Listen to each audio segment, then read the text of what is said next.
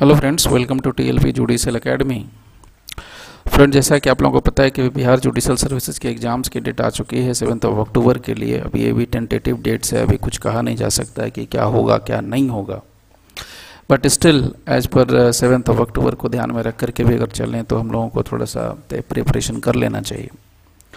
Now हम लोग constitution of India की बात कर रहे थे तो कॉन्स्टिट्यूशन ऑफ़ इंडिया के सीरीज़ को आगे बढ़ाते हुए हम लोग आते हैं आर्टिकल 16 पर। तो देखिए आर्टिकल 16 में क्या है? आर्टिकल 16 की जब हम बात करते हैं तो आर्टिकल 16 में बात होती है equality of opportunity in matters of public employment यानी पब्लिक एम्प्लॉयमेंट के मामले में सबको बराबरी से दर्जा दिया जाएगा, सबको बराबर हक मिलेगा, इस बात की गारंटी ली जाती है।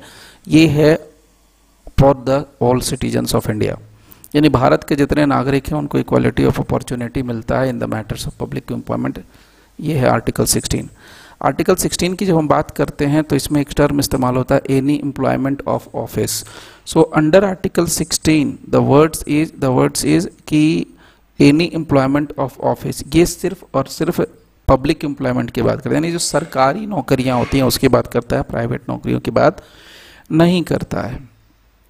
नाउ एक और पॉइंट है, मैं आपको रखता हूँ। देखिए ऑपरेशन ऑफ़ एनी लॉ ध्यान से सुनना operation of any law which provides that incumbent of an office in connection with affairs of any religion shall profess a particular religion that is protected under article 16 of the constitution of india तो ये part भी clear करके चलता है कि अगर हम बात करें किसी लॉ की तो ऑपरेशन ऑफ़ एनी लॉ और कौन सा लॉ वैसा लॉ जो कि इस बात को प्रोवाइड करता है, कोई ऐसा पद जो कि किसी रिलीजन धर्म के अफेयर से रिलेटेड हो। Shall profess a particular religion उसके लिए कहा है कि वो पर्टिकुलर रिलीजन को बढ़ावा दे सकता है और that is protected under article 16 ये एक थोड़ी हटके बात है जो कि जाननी चाहिए। आर्टिकल 16 उसको प्रोटेक्ट करता है। ठीक है? Now moving to the next point right of equality of opportunity the matters of public employment ये क्या है? ये एक कॉन्स्टिट्यूशनल राइट है। Right of equality of opportunity in the matters of public employment ये कॉन्स्टिट्यूशनल राइट right है। Moving to the next point next point ये है कि right to equality prevents the state from giving reservation in public employment to scheduled tribe ध्यान दीजिएगा right to equality जो right to equality का concept आता है, उसमें कहा है कि ये रोकता है स्टेट को from giving reservation in public employment to schedule tribes respective of any consideration to efficiency of administration यानी एडमिनिस्ट्रेशन की एफिशिएंसी को ध्यान में रखते हुए शेड्यूल ट्राइब के बारे में बात करता है कि रिजर्वेशन से रोकता है प्रिवेंट करता है किसको? स्टेट को. Now reservation in promotion for schedule caste and schedule tribe अगर इसकी बात करें तो आर्टिकल 16 फोर ए देखिए रिजर्वेशन अपनी जगह है, लेकिन एफिशिएंट एलिजिबल कैंडिडेट्स मिलेंगे तभी उनको वहाँ पर जगह मिलेगी अदरवाइज़ नहीं। Now moving to the next point the term consequential seniority in is mentioned under article 16 four A of the constitution of India तो कहने का मतलब ये हो गया कि जो कॉन्सिक्वेंशियल सीनियोरिटी है कंसिक्वेंशियल सीनियोरिटी कंसिक्वेंशियल सीनियोरिटी का जो कॉन्सेप्ट है वो आर्टिकल 16 फोर ए के अंदर दिया गया है। By eighty first constitutional amendment इक्यासीवा संविधान संशोधन के ज़रिए आर्टिकल 16 फोर बी को ऐड कर दिया गया है। अब देखिए, एक रूल आता है जिसको हम लोग बोलते हैं कैचअप रूल कैचअप रूल्स जो है इस्टेब्लिश किया गया था सुप्रीम कोर्ट के द्वारा in article 16 four A article 16 four A में कैचअप रूल को जगह दी गई है। Now moving to the next point. According to supreme court Jat community मैं जाट कम्युनिटी की यहाँ पर बात कर रहा हूँ Jat community of various states is not backward class under article 16 four A of the constitution of India recent article 16 four B की बात करते हैं। अब आर्टिकल 16 फोर बी जो है संविधान का, वो इनेबल करता है स्टेट को to have a special drive for unfilled reserve vacancies of a year so unfilled reserve vacancies of a year उसके लिए आर्टिकल 16 फोर बी वो आपके लिए आर्टिकल 16 फोर बी का प्रोविज़न है। तो provision of fill provision to fill backlog vacancy ये backlog vacancy की जो बात करते हैं, ये भी आर्टिकल 16 के अंदर आता है। तो जो बैकलॉग वैकेंसी को फिल करने की बात होती है, उससे रिलेटेड जो प्रोविज़न है, वो आर्टिकल 16 में है और वो इक्यासीवा संविधान संशोधन के ज़रिए लाया गया by in the year of 2000 untouchability next section sorry next article में आते हैं, वो है अनटचेबिलिटी देखिए अनटचेबिलिटी में क्या है? अनटचेबिलिटी की जब हम बात करते हैं तो untouchability is abolished and its practice in any form is forbidden और ये बात आती है आर्टिकल सिक्स सेवनटीन के अंदर, सत्रह. तो वहाँ पर कहा गया कि स्पृश्यता, यानी अनटचेबिलिटी जो होती है, उसको एबॉलिश कर दिया जाएगा। और इसका किसी भी तरीके से किसी भी फॉर्म में इस्तेमाल नहीं होगा। तो article 17 of the constitution of India is this practicing untouchability is violation of a constitutional right तो अनटचेबिलिटी का जो प्रैक्टिस है, इसको बोलते हैं कॉन्स्टिट्यूशनल राइट का वायोलेशन और एक ये है क्रिमिनल ऑफेंस याद रखना आर्टिकल 17 कहता है कि जो अनटचेबिलिटी करेगा, वो क्रिमिनल ऑफेंस को अट्रैक्ट करता है, यानी क्रिमिनल ऑफेंस करता है। और ये एक कॉन्स्टिट्यूशनल राइट का वायोलेशन भी माना जाता है। Now moving to the next important point an unlawful compulsory labour unlawful compulsory labour is deemed to be a practice of untouchability when any person compels other person to do scavenging removing any carcass और sweeping तो ये मामला जो आता है untouchability के अंदर ही आता है। जब एक पर्सन दूसरे पर्सन को किसी पर्टिकुलर काम, यहाँ पर मैंने तीन काम गिनाया, उसको करने के लिए मजबूर करता है। Moving to the next point एक एक्ट की हम लोग बात करते हैं। एक्ट का नाम है the protection of civil right act 1955 Protection of Civil Rights Act 1955.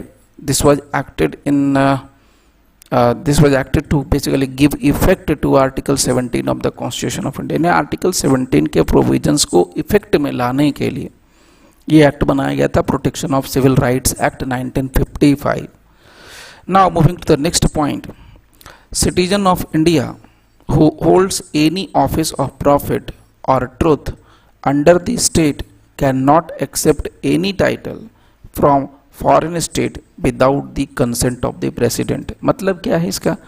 मतलब ये निकलता है कि कोई भारत का नागरिक है और कोई होल्ड करता है किसी ऑफ़िस ऑफ़ प्रॉफिट को या किसी ट्रुथ को अंडर द स्टेट तो वो किसी भी टाइटल को किसी विदेश की धरती से अगर कोई टाइटल मिलता है, कोई उपाधि मिलता है तो उसको एक्सेप्ट नहीं कर सकता है। तब तक, जब तक कि प्रेसिडेंट का कंसेंट नहीं मिल जाता है, तब तक ये बात यहाँ पर कही गई है। Moving to the next article article 19 से शुरू करते हैं हम लोग।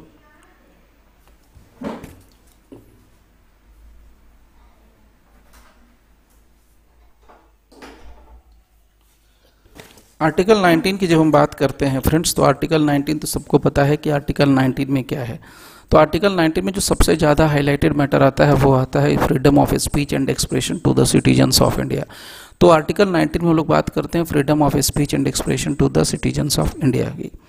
उसके बाद एक और पॉइंट ले लेते हैं, आर्टिकल 18 एक पॉइंट जो कि छोट रहा था आर्टिकल 18 से, वो मैं आपको शेयर कर देता हूँ। देखिए, यहाँ पर कुछ पॉइंट्स मैं आपको शेयर कर रहा हूँ। ये जो पॉइंट्स हैं, यानी ये जो बातें हैं, ये प्रेसिडेंट के बिना कंसेंट के नहीं लिया जा सकता है as per the provisions of article 18 of the constitution of India तो आर्टिकल 18 कहता है कि इन तीनों के मामले में आपको प्रेसिडेंट का कंसेंट लेना पड़ेगा। That is first one is the conferment of title ये। नंबर टू होता है accepting title from foreign state number B number C accepting any gift or office of any kind form from or under any foreign state तो ये तीन चीज़ें हैं। यानी title का कन्फर्मेंट ये एक्सेप्ट नहीं कर सकते without consent of the president दूसरी बात होती है accepting title from the foreign state foreign state से कोई टाइटल एक्सेप्ट नहीं कर सकते without the consent of the president number three accepting any gift or office of any kind जो कि फॉरेन स्टेट के लिए से आता है तो वो भी हम गिफ्ट एक्सेप्ट नहीं कर सकते without the consent of the president now अब आते हैं, बात करेंगे आर्टिकल 19 की। देखिए आर्टिकल 19 के अंदर जो फंडामेंटल राइट्स का कॉन्सेप्ट दिया गया है, वो सिर्फ़ और सिर्फ़ भारत के नागरिकों के लिए अवेलेबल है only to the citizens of India six freedoms की बात करते हैं। Six freedoms under article 19 of the constitution of India में जो आते हैं, वो सैंक्रोसेंट हैं इनएलिनेबल हैं सब्जेक्ट टू रीजनेबल रिस्ट्रिक्शन है। इसका मतलब कि जो सिक्स फ्रीडम्स आर्टिकल 19 के अंदर दिया गया है, वो कंप्लीट नहीं है। कंप्लीट करने का मतलब एब्सोल्यूट नहीं है सॉरी एब्सोल्यूट नहीं है। यानी कि आप मतलब जो दिया है फ्रीडम उसके ऊपर रिस्ट्रिक्शंस लगाए जा सकते तो सब्जेक्ट टू रीजनेबल रिस्ट्रिक्शंस है सैक्रोसेंट है इनएलिनेबल है, ये सारी चीज़ें हैं। अगर हम लोग बात करते हैं तो इसमें फ्रीडम ऑफ़ सेल्फ डिटर्मिनेशन एक कॉन्सेप्ट आता है जिसको हम लोग बोलते हैं फ्रीडम ऑफ़ सेल्फ डिटर्मिनेशन तो ये फ्रीडम ऑफ़ सेल्फ डिटर्मिनेशन का जो कॉन्सेप्ट है, ये फंडामेंटल राइट के अंदर नहीं आता है. इवन आर्टिकल 19 के फंडामेंटल राइट के अंदर नहीं आता है. और इससे बहुत बार क्वेश्चन पूछा जाता है कि फ्रीडम ऑफ़ सेल्फ डिटर्मिनेशन तो freedom of self determination is not a fundamental right guaranteed under article 19 of the constitution of India अब लिबर्टी ऑफ़ प्रेस आर्टिकल 19 की देन है. Right to strike is not a fundamental right तो right to strike जो है fundamental right right नहीं है. ठीक है? एक और पॉइंट समझते हैं आर्टिकल 19 के लिए। देखिए पब्लिक पॉलिसी कोई ग्राउंड नहीं होता है। Public policy is not a ground on which a reasonable restriction on the right to freedom of speech and expression can be impose so public policy कोई ग्राउंड नहीं है जिसके ऊपर रीजनेबल रिस्ट्रिक्शंस लगाए जा सकते हैं on the right of right to freedom of speech and expressions के ऊपर। चलते हैं आगे नेक्स्ट पॉइंट पर। और क्या क्या है और क्या क्या नहीं है आर्टिकल 19 के अंदर वो जरा समझेंगे। देखिए आर्टिकल 19 हो गया आर्टिकल 20 हो गया, ये सब जो है 21 हो गया, ये सब थोड़े डिटेल्स हैं। तो हम लोग अभी आर्टिकल 19 के बाद इसको इस इस एपिसोड को स्टॉप कर देंगे, फिर नेक्स्ट एपिसोड में नेक्स्ट आर्टिकल की बात करेंगे। सो देखिए right to assemble peacefully without arms is guaranteed to citizens as a right to freedom under article 19 constitution of India तो देखिए राइट टू असेंबल पीसफुली यानी कि आर्टिकल 19 ये कहता है कि जो सिटीजन है, भारत के नागरिक है, वो क्या हो सकते हैं? उनको आज़ादी है कि वो असेंबली कर सकते हैं without arms now next important point आता है. To form cooperative societies is a fundamental right so fundamental right form cooperative societies so cooperative societies form करना is a fundamental rights moving to the next point right of religious denominations ध्यान दीजिएगा right of religious denominations to own immovable property only for charitable purpose is not a fundamental right ठीक है? ये जान लीजिए fundamental right नहीं होता है। Moving to the next important point इसमें बात करेंगे आर्टिकल 19 क्लॉज 3 की। इसमें बात होती है राइट टू फॉर्म एसोसिएशन तो right to form association under article 19.3 of the constitution ये इंक्लूड करता है राइट टू कलेक्टिव बार्गेनिंग की moving to the next point article 19.1 E of the constitution of India guarantees citizens the right to settle in any part of the territory of India. So article 19.1 E के अंदर ये provision दिया गया है कि भारत का नागरिक किसी भी, भारत के किसी भी राज्य क्षेत्र में जाकर के सेटल हो सकता है so, right, next point uh, right of citizen to carry on any occupation, trade or business is a constitutional right. ye constitutional right ho gaya यानी कि भारत के नागरिकों का ये अधिकार कि वो किसी भी ऑक्यूपेशन को चुन सकता है ट्रेड और बिज़नेस कर सकता है, ये एक कॉन्स्टिट्यूशनल राइट है। Moving to the next the state can make any law imposing reasonable restrictions on the right of the citizen to form association in the interest of sovereignty and integrity of India तो इस concept इस line का मतलब क्या? इस line का मतलब ये होता है सिंपल कि जो राज्य है, जो भारत देश है, वो क्या है? वो कोई भी ऐसा लॉ बना सकता है जिसके अंदर रीजनेबल रिस्ट्रिक्शंस की बात हो सकती है। On the right of the citizen यानी भारत की सरकार जो है या जो राज्य की सरकार है, वो नागरिकों के ऊपर उनके रीजनेबल रिस्ट्रिक्शंस लगा सकती है in the interest of sovereignty and integrity of India के मामले में। Moving to the next important point article 19.1 E आता है। आर्टिकल 19.1 ई का जो कॉन्सेप्ट है, वो गारंटी करता है freedom to reside in any part of India ये हम लोग डिस्कस कर चुके कॉन्स्टिट्यूशन का संतानवा nineteen seven nineteen seventeen nine seven ninety seventh amendment जो एक्ट आया 2011 में, उसमें आर्टिकल 19 वन सी में बात हुई थी कोऑपरेटिव सोसाइटीज की।